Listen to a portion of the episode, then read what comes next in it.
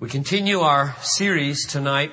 I think we have probably three more sessions to go before the year of uh, Wednesday night teaching times is over. So they'll all be on this topic, namely racial harmony. Let's pray as we start.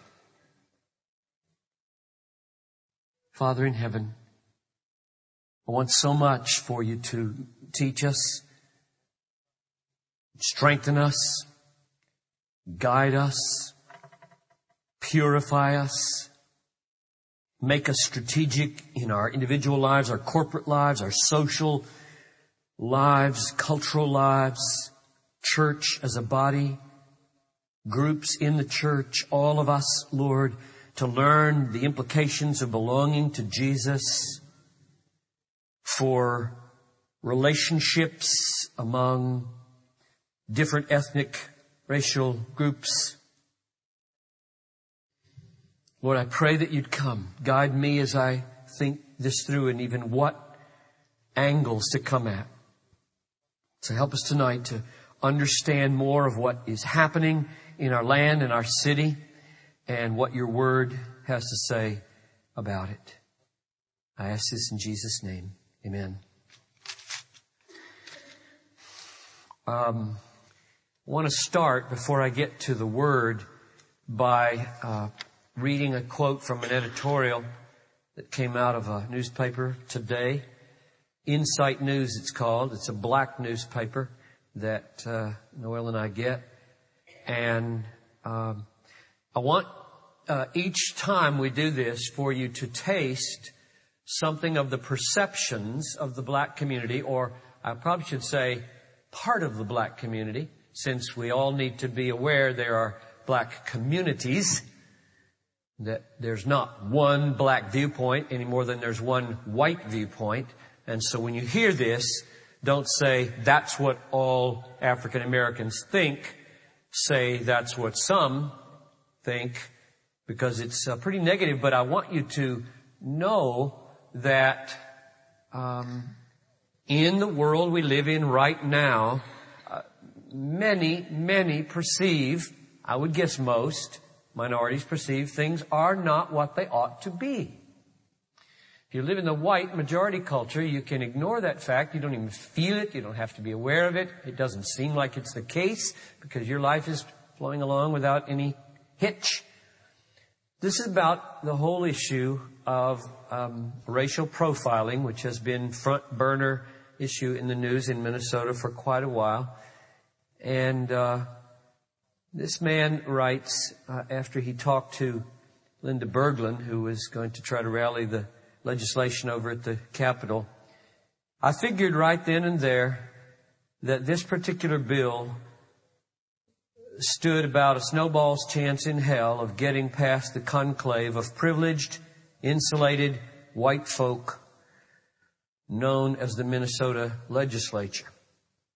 So this person has a very jaundiced view of, of our legislature. He says after he goes on for a couple of paragraphs, if it seems to you, I'm saying that in the hallowed halls of government where laws supposedly are passed for the public good, a bunch of well-heeled elitists got away with prostituting due process in order to sustain entrenched institutionalized racism your powers of perception are working in working order. When all was said and nothing done to rectify an obvious wrong, black, native, and Hispanic Minnesotans were still behind the eight ball. Now the little phrase in there that I won't deal with directly tonight, but in the, in the weeks to come I will try, is this phrase institutionalized racism. One of the books I'm reading right now called Divided by Faith, which some of you are familiar with. In chapter four, which Dwight Perry, who, who's a, my son's professor of homiletics at Moody and who is an African American, I had lunch with him when I was down there to speak at the Moody Founders Conference and, and he said, if, if you only, if you only read one chapter, be sure to read chapter four in that book, which I was reading this afternoon. And it, it's a chapter all about the apparent inability of uh, American white evangelicals to grasp the concept of anything other than individual problems. In other words, we tend to boil everything down to individual sin. And that's absolutely right. There is individual sin and it is probably at the root, along with Satan and his influence, uh, the biggest problem. But he said there seems to be just a constitutional blind spot, or this guy uses the term of cultural tools. Every ethnic group has a bag of cultural tools, he said. And each bag is defective. So each group has some tools with which to interpret what's happening in the world. And when you pull out your tools and you interpret what's happening, if you don't have a tool that fits what's happening, you tend to skew it. Well, he says missing in the toolkit, it seems like of most people like me, white evangelical Americans, is the toolkit of of corporateness or institution or sociality or whatever word. So I, I want to try to to grow in that and see, you know, test that and see in the weeks to come. So I'll, I'll be moving toward in the next three weeks towards the issue of of injustice expressed not because I have a bad attitude, but expressed in more institutional ways, because that seems to be something uh, the minority communities feel like a lot of people don't get. And so I picked that phrase out here just to highlight that issue that I'll be trying to to deal with. We've been laying foundations for that, and I think the Bible does have significant things to say about injustice in terms of individual perpetrations and larger manifestations. That's the first thing I wanted to do was read an excerpt just to give you a flavor of what uh, right now in some parts of the black community anyway, perhaps most of it, the attitude is towards what happened with regard to racial profiling. Now here's the second thing I want to do before we move into um, the text, which I'm going to look at tonight. If you're, if you're like me, you read the newspaper and uh, you'll notice that what's been hot in the last week or so is the, the census figures. So I wanted you to just be aware of what's happening in Minnesota in the 90s and in uh, the Twin Cities in particular. So I just, what I did, you can do the same thing I did. I went online to the Star Tribune uh, and typed in minority population or census and just gathered these articles together and then I'm going to slap some quotes on the overhead here for you so you can see what's happening ethnically in Minnesota. Very interesting things happened in the, in the 90s. So this is, this is what was at the top. These are direct printouts from the web pages. And so when it says published here, that was, that was what was there. So you could find these articles yourself and read the whole thing if you want. The state became more urban diverse.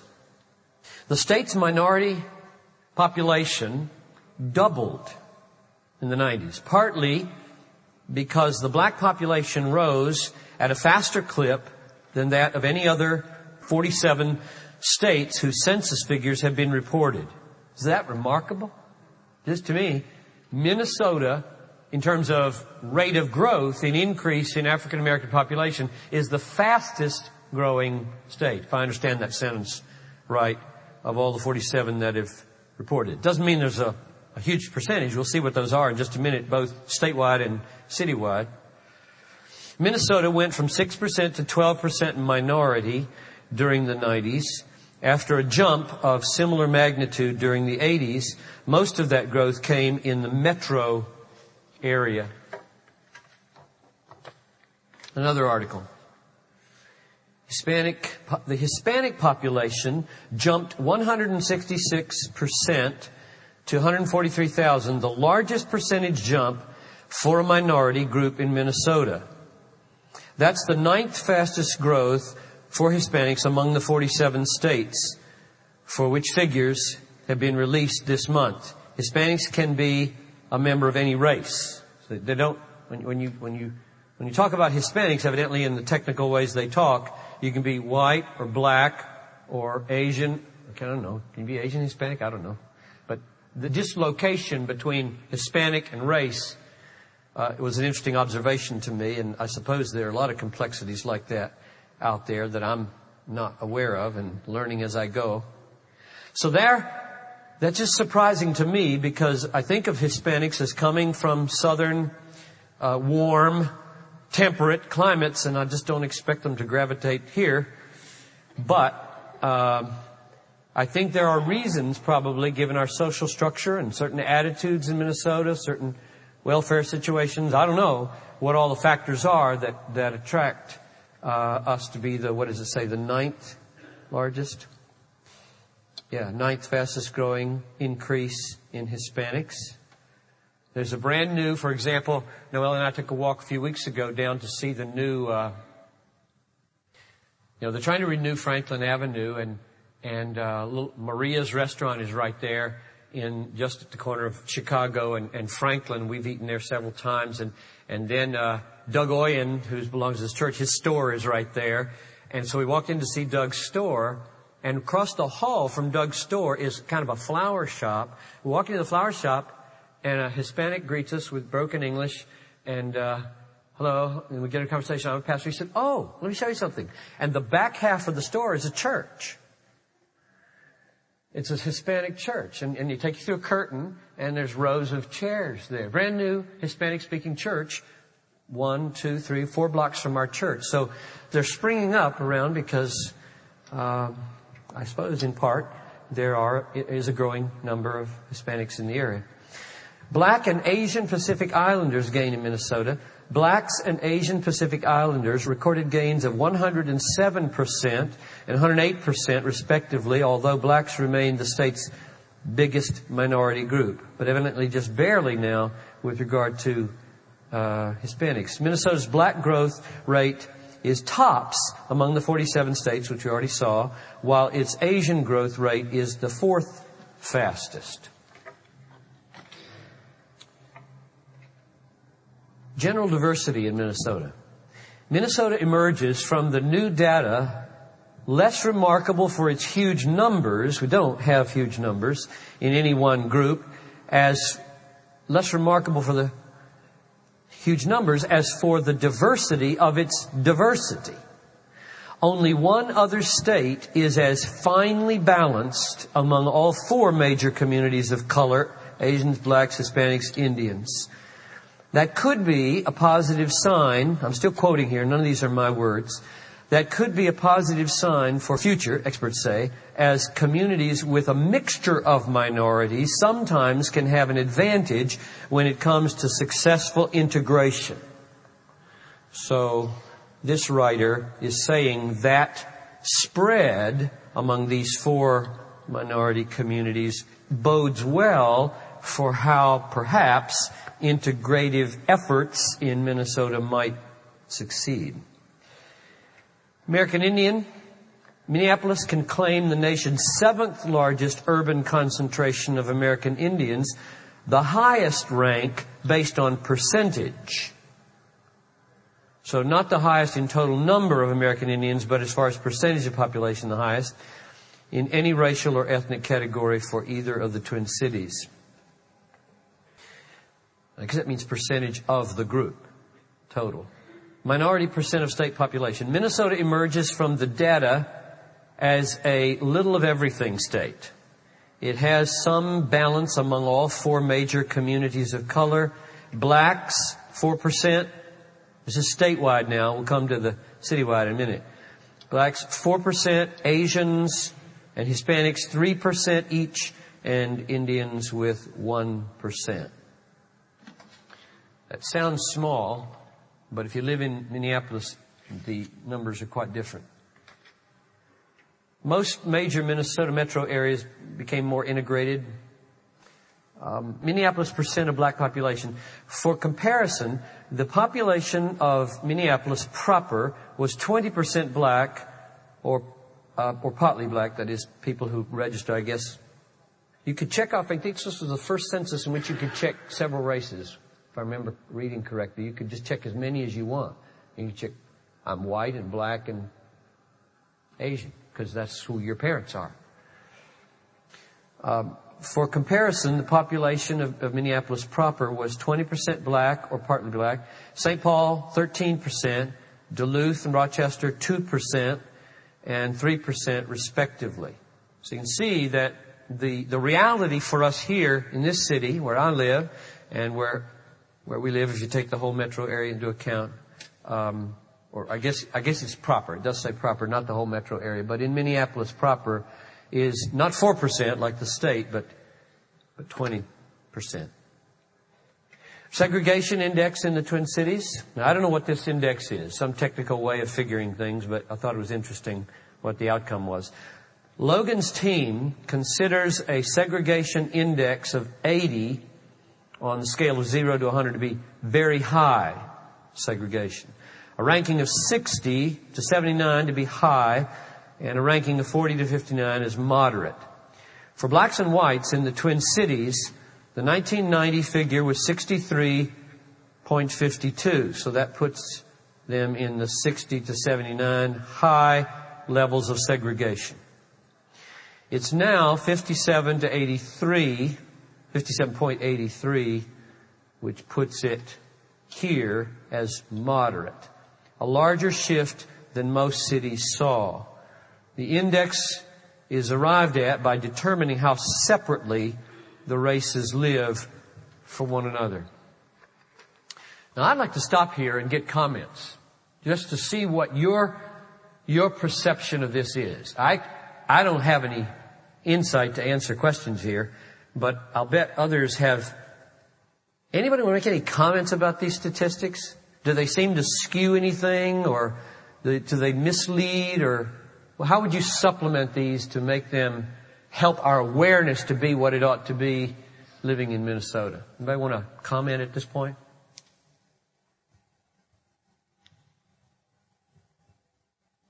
Okay. Okay. Yeah, Kenny.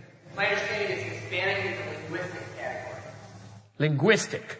Versus Latino and versus Chicano, which would be ethnic category. Huh. Just use Hispanic for this linguistic category, And would would Latino and Chicano be racial? Yeah. So you can't be a black Latino. Well, you can be mixed. You can be mixed, sure. But those are two separate racial categories. Okay, that's very helpful. Did you hear that? Hispanic, the term Hispanic is a linguistic category, whereas Latino, Chicano are ethnic slash racial, I guess, categories. Other clarifications or go ahead. Curious, see anything for the metro? I have not. The question is, have we seen anything for the metro? Seven counties say, or I don't, I don't, not in the articles I read. It's probably out there, but Scott.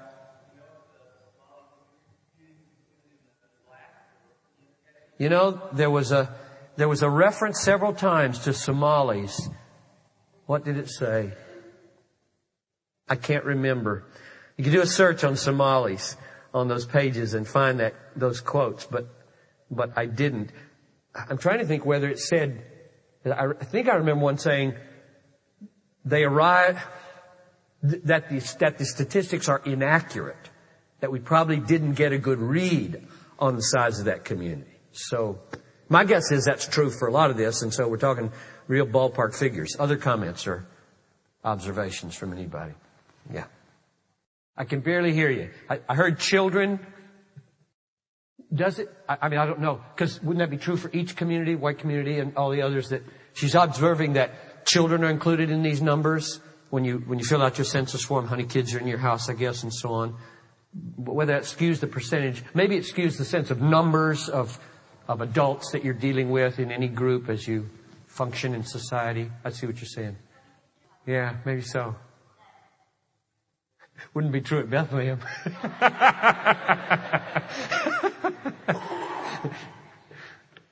Good.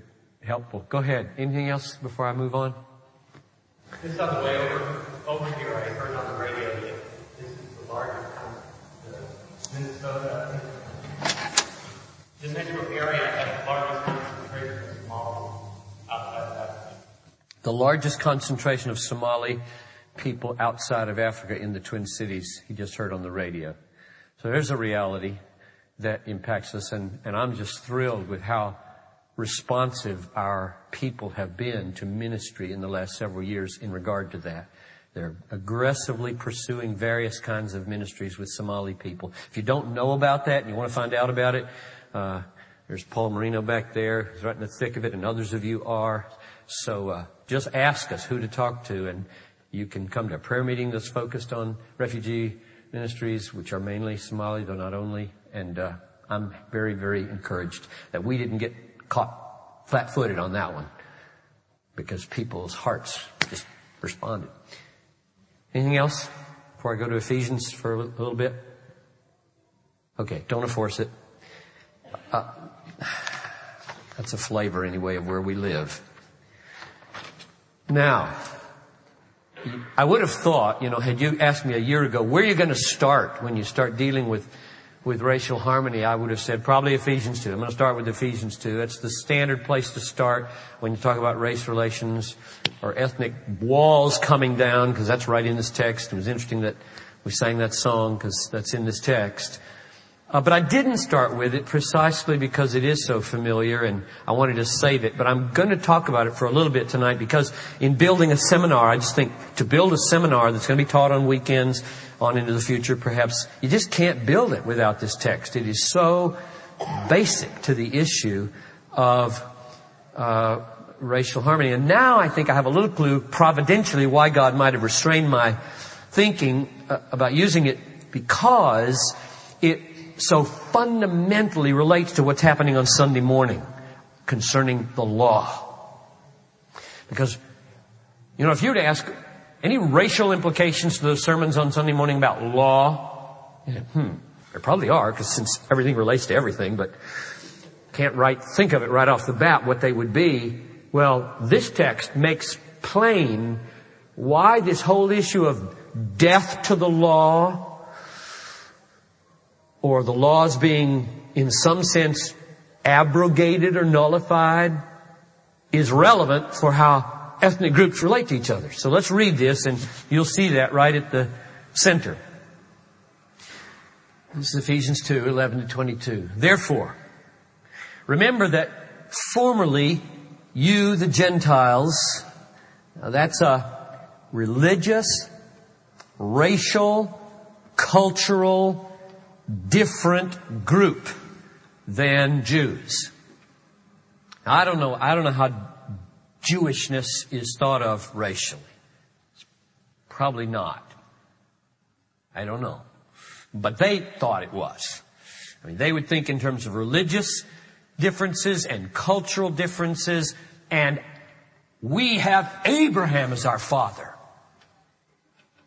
We have Jacob, not Esau. Esau produces Edomites and Jacob produces Jews.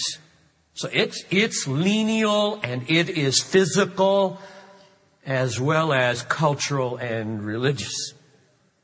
That's why this text is so relevant, even though, of course, blacks and, and, uh, I don't know what to say Hispanics anymore, Latino and Asian and others are not here in name, but two very different bodies of human beings, much at odds with each other in various ways are here.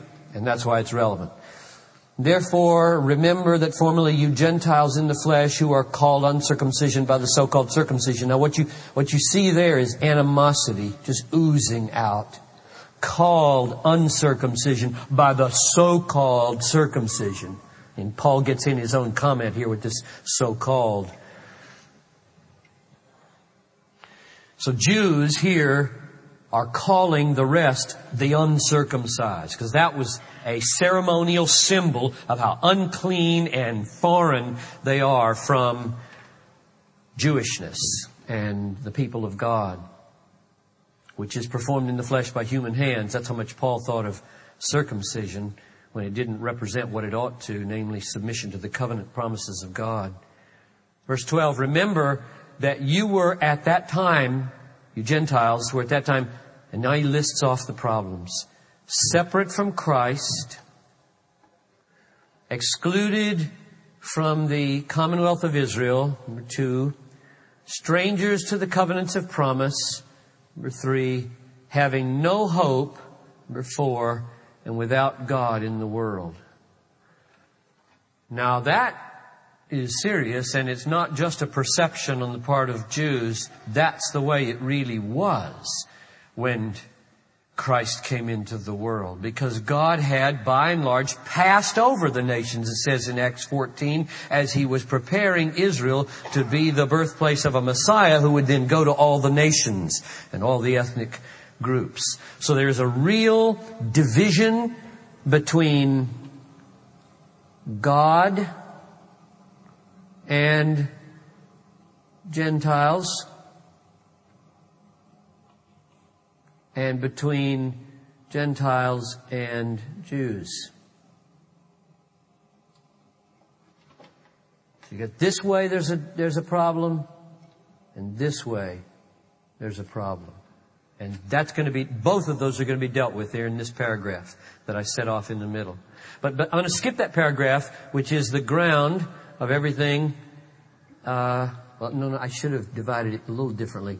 But now, so you were separated, but now Christ Jesus, in Christ Jesus, you who formerly were afar off, that's what all of this is saying, have been brought near by the blood of Christ. That's where I should have I should divide the text right there. Because right at that point, he starts explaining how it is that those who were far, so this is the far situation here, are brought near. This is the near situation down here.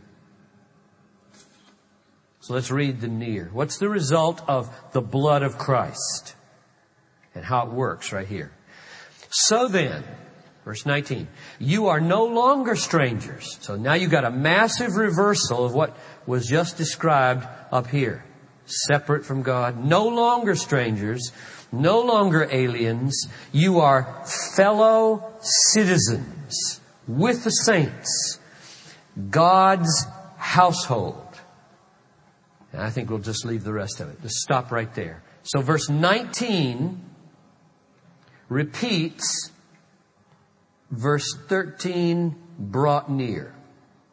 You who once were formerly far off have been brought near.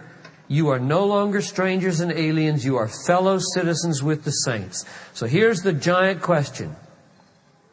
What happened between verse 13 and verse 19 to reverse this massive alienation between God and Gentiles and Jews and Gentiles? And that's where we're going to run into the law. So let's read what happened. What did God do to break down the wall that existed this way? To separate God from Gentiles and the wall this way to separate Gentiles and Jews. What did he do? Well, it says here he, he brought them near. He brought these Gentiles who were way off this way near. And if we ask near to what or whom, I think the answer is God and believing Jews. He brought them near. How? By the blood of Christ. We're going to see that at least two other times that the death of Jesus was the key thing. So I've preached on this twice now in a row. I've, I've, used different texts and different language, but what I've said the last two Martin Luther King Sundays in January is racial harmony is a blood thing. It's not a peripheral social thing like we do theology around the cross and then some people get involved in social things. This is a atonement thing. It's a death of Christ thing. It's at the center, evidently. So, by the blood of Christ they were brought near. For he himself is our peace. Christ is our peace. Now there again, you gotta ask, what? Peace horizontally with group and group or peace vertically, God and group? And I think this whole text is predicated on both. I'll try to show that as we, as we go. In fact, I'm going to argue that it's the removal of the vertical enmity that enables the horizontal enmity to be overcome. If you get it reversed, it'll never work. Not in the church anyway, I don't think. Who made both groups into one. Made both groups into one and broke down the barrier of the dividing wall. That's what we were singing about. That wasn't just cute, clever, bump, bouncy song. That was radically biblical theology. the wall come down. It's already been destroyed in the cross, so realize its destruction in community. So he broke down the barrier of the dividing wall. Now what is it? By abolishing in his flesh the enmity. There again, you got enmity just like peace is kind of hanging. Is it enmity between God and man or enmity between Jew and Gentile, between groups? And the answer is both. In his flesh the enmity which is the law. Let's make sure you see this. He broke down the barrier of the dividing wall by abolishing in his flesh the enmity, which, what's that which refer to? The enmity, which is the law.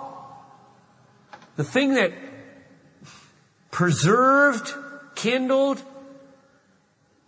sustained the enmity between God and man is law. And between man and man is law. And God, in Christ, by His blood, abolishes the enmity, which is the law of commandments contained in ordinances. So you've got this radical statement that makes the phone ring off the hook, as I said on Sunday when you say things like that, abolish the law? Romans 3 31 says, Do we then abolish the law through faith? No. We establish the law. It's the same word. So you gotta say, hmm, in some sense, the law is established through the cross and justification by faith alone, apart from works of the law. And in some sense, the law is abolished. This is why we'll be working on this for a while because it's not at first glance easy to grasp how Paul conceives of the law. But here we're on to abolishing.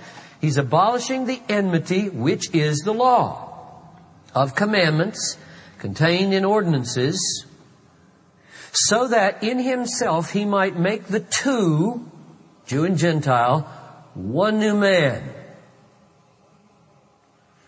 Now the reason this is so relevant for us is because if that's true, the assumption is that church should not settle for the homogeneous unit principle. If that is, that, that Bethesda Baptist Church, five doors down, and Bethlehem Baptist Church ought not settle for them being all black and us being all white.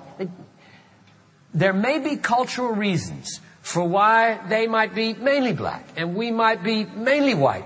But if it's just pure, you know, at 720 or whatever, we're 720 13th, we don't have a number that way, but you know, 100 yards apart, you got a wall here. That's just not, I don't think that reflects this reality. Now there's an assumption there, and I admit, we can talk about this. The assumption, I mean, a lot of people think that's okay. They're reconciled to God, you're friends with them, we're reconciled to God, they're friends with us. Fine. Black churches, white churches, no problem. Well, if that's your view, then uh, you don't have as much of a problem as I do. Because I want our church not to take over that church and make it white, but to be more reflective of our city. So that when the angels look down and the world looks in and little children look up, there's a, there's something being communicated here about this text visually, personally. I feel a burden about that.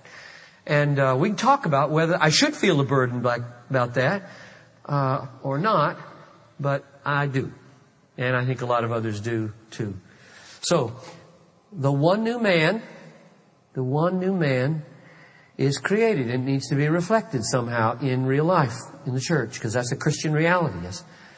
Thus establishing peace. We want peace in the church.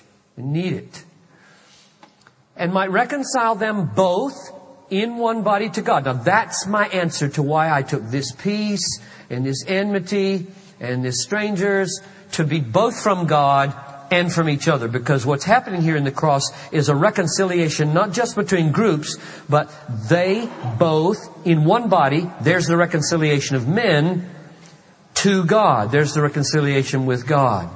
Through the cross. And the cross does both. And the destruction of the law in however that's destroyed does both. The cross, by it having put to death the enmity, which is defined as the law. And he came and preached peace to you who were far away and peace to those who were near. For through him we both have access in one spirit to the Father. So the cross and the death of Christ in some way that we need to articulate abolishes the law of commandments contained in ordinances which reconciles us to God when we trust Him and are in the Spirit coming to Him and separates man from man. So here's my, my closing questions. Got a few minutes more. Um, how does the law separate? I think it's, I think it's, well maybe it's not. How does the law separate from God? And how does the law separate from man from man? Um, let me see if I can answer answer those in a, in a kind of summary form, and and you can think about it some more, and we'll talk about it. But I'll close by trying to answer those couple of questions. From God, it stirs up rebellion in fallen human nature, not faith. Not, that was a sermon on Romans 7 5. It's when, when the law meets unregenerate man, unborn again man, it doesn't quicken faith. It quickens insubordination. Man, don't tell me what to do. I hate the law. Romans 8, 7. Those who are in the flesh do not submit to God's law. Indeed, they cannot. The, the, unregenerate heart doesn't get turned on by the law. The Spirit stirs up faith not the law. So the law functioning purely by itself, without the Spirit, doing something in my heart apart from the law, doesn't produce faith, it produces rebellion, and so it keeps me away from God. Or another way to put it would be Galatians 3.21, if a law had been given which was able to impart life, then life would be through the law. But a law wasn't given which is able to impart life. Romans 3.21. So that's my answer to the question why the law would be viewed as enmity between God and man, because it, it, it stirs up sin and rebellion and preserves enmity. And another thing has to happen called the Holy Spirit moving in, awakening and causing to be reborn the heart, re- causing the heart to be reborn so that it feels conviction by the law, turns to Christ, finds forgiveness and reconciliation to God. Now, how does it separate man from man? How does the law separate man from man? If that's the way it separates us from God. And, uh, here I divided the law into ceremonial laws and moral laws. Ceremonial. Circumcision, you can see it right there in verse 11, is separating them. They're pointing their finger. Uncircumcised. We leave. That separates. So the ceremonial laws were functioning to separate groups as they pointed their finger. Uh, other examples would be the food laws. Daniel 1.8. Soon as Daniel undertakes not to eat, he's separate. not going to eat those things, not going to drink those things. So Daniel separated off. Or Galatians 2.12. Paul gets in Peter's face and he said, before those Judaizers came up here, you were eating with the Gentiles. And here they come and you separate. Why? Ham, that's why. Ham. Unkosher foods. So I'm not going to eat those because I get in trouble with those strict Jews. So it separates. The, the ceremonial law pushes apart. Another example is, is, uh, Peter gets this vision in chapter 10 of the book of Acts of all these unclean animals that come down out of the sky and a voice from heaven says, rise, eat. Now what the, what the voice really means is get ready to go meet Cornelius in his unclean house. That's what it means. And Peter says, no way. I've never eaten anything unclean. And the voice says, don't you call unclean what I cleanse. If I cleanse a pig, eat a pig. If I cleanse a Gentile, love a Gentile. That's the point of that, that parable. So these laws, these ceremonial laws were separating people. What about the moral law? Have you ever thought about Psalm 1? Blessed is the man who walks not in the counsel of the ungodly, nor stands in the way of sinners, nor sits in the seat of scoffers. He's separate. Because he meditates on the law of the Lord and he's righteous and not ungodly and he separates out. And that's okay. The moral law of God pushes apart like that.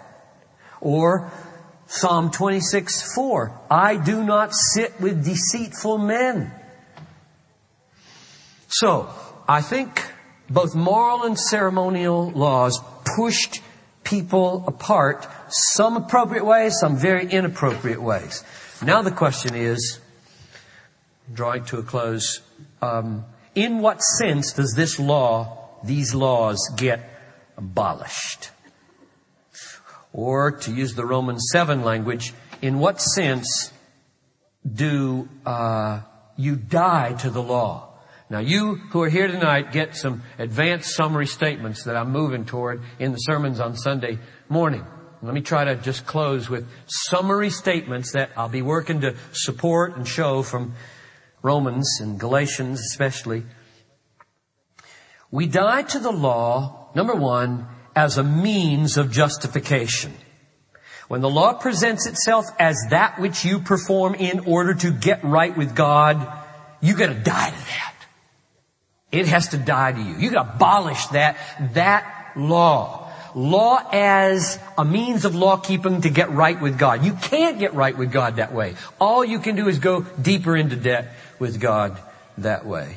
Because you're a sinner and you can never show yourself righteous enough by law keeping to be accepted by God. Number two, we die to it, this is a little more complicated, so listen carefully, as a first and primary approach to shape our will and action, the actions of our bodies.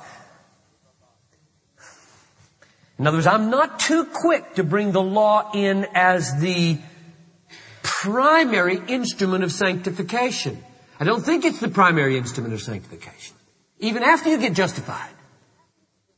I think it's a secondary instrument of sanctification after the primary one, namely what?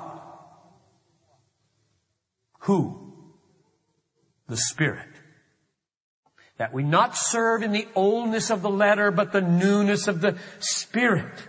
It's the Spirit that is the first and primary approach. So, as, as I, as a justified sinner, enjoy my right standing with God, and now I want to conform my life to Jesus, what do I do with the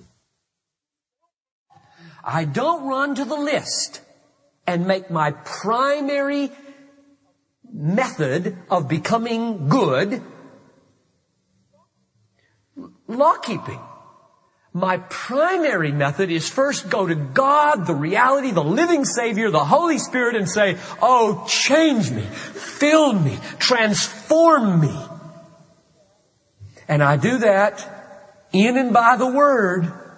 But I stressed to the staff when we were away on a retreat that when you open your Bible, whether Old or New Testament, your eyes ought to go right through the Word to the events of the cross and through the events of the cross to the person of Jesus Christ coming to you by the Holy Spirit and the Spirit transforms and enables you to use word without it becoming letter or killing you or legalism.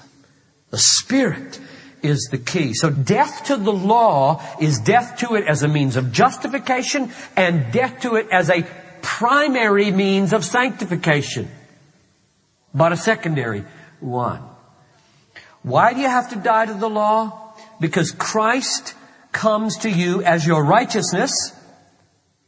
The law keeping isn't your righteousness that, ex- that gives you a right standing with God. And secondly, Christ comes to you as your internal shaper of your heart and mind. He comes as the Holy Spirit, as a person, not as do's and don'ts first, but as reality and relationship first. And I summed it up like this. If justification is through the law, Christ died in vain. And if sanctification is first and primarily through the law, He rose in vain and became the Spirit in your life in vain. Because if you're going to say, my first and primary means of living a godly life is conforming to what's written on a page, you have nullified the Holy Spirit's work in your life. First and primary means of sanctification is trust in the living Christ, which is why that amazing statement in Romans 7 4, we must die to the law so that we might be married to another, to him who rose from the dead.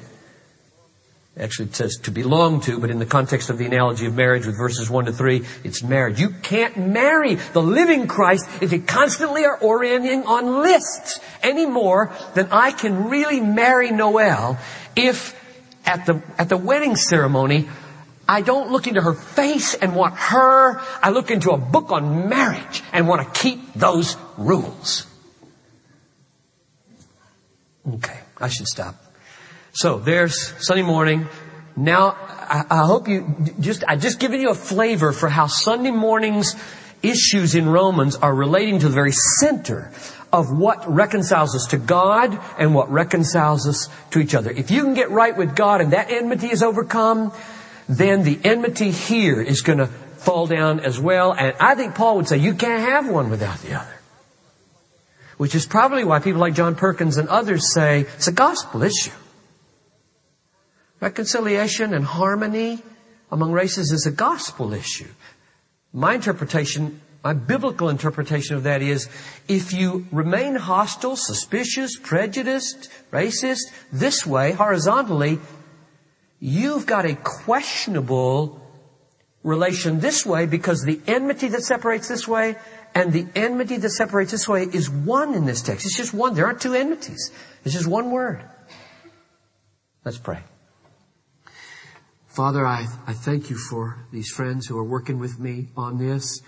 Have mercy upon us. Keep us patient with one another. Help us to grow in how the center of the gospel relates to these things.